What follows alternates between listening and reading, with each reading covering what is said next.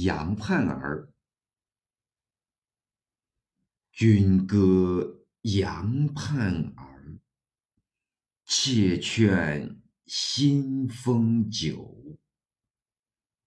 何须醉官人，乌啼白门柳。乌啼引杨花，君醉留妾家。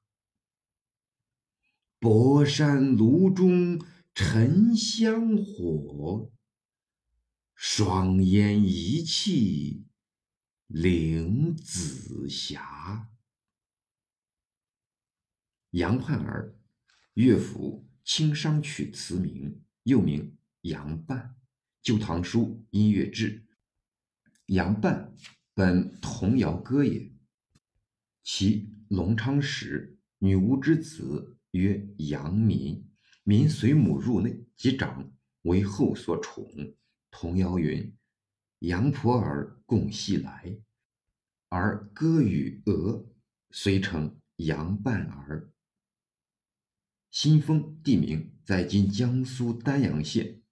陆游入蜀记，早发云阳及丹阳，过新丰小田，李太白诗云：“南国新丰酒，东山小记歌。”又唐人诗云：“再入新丰市，犹闻旧酒香。”皆谓此地非长安之新丰也。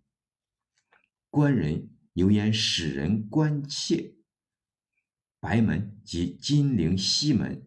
杨盼儿古词云：“暂出白门前，杨柳可藏屋。”此句概括古词二句而成，为男女幽会的隐语。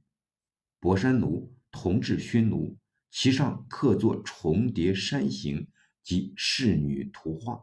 沉香即沉水香，可作熏香料，其木入水能沉，故名。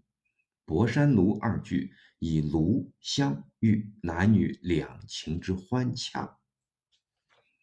杨盼儿古词仅二十字，而李白演之为四十四字。杨慎云：“李白因其年用，而古乐府之意亦显，其妙亦见。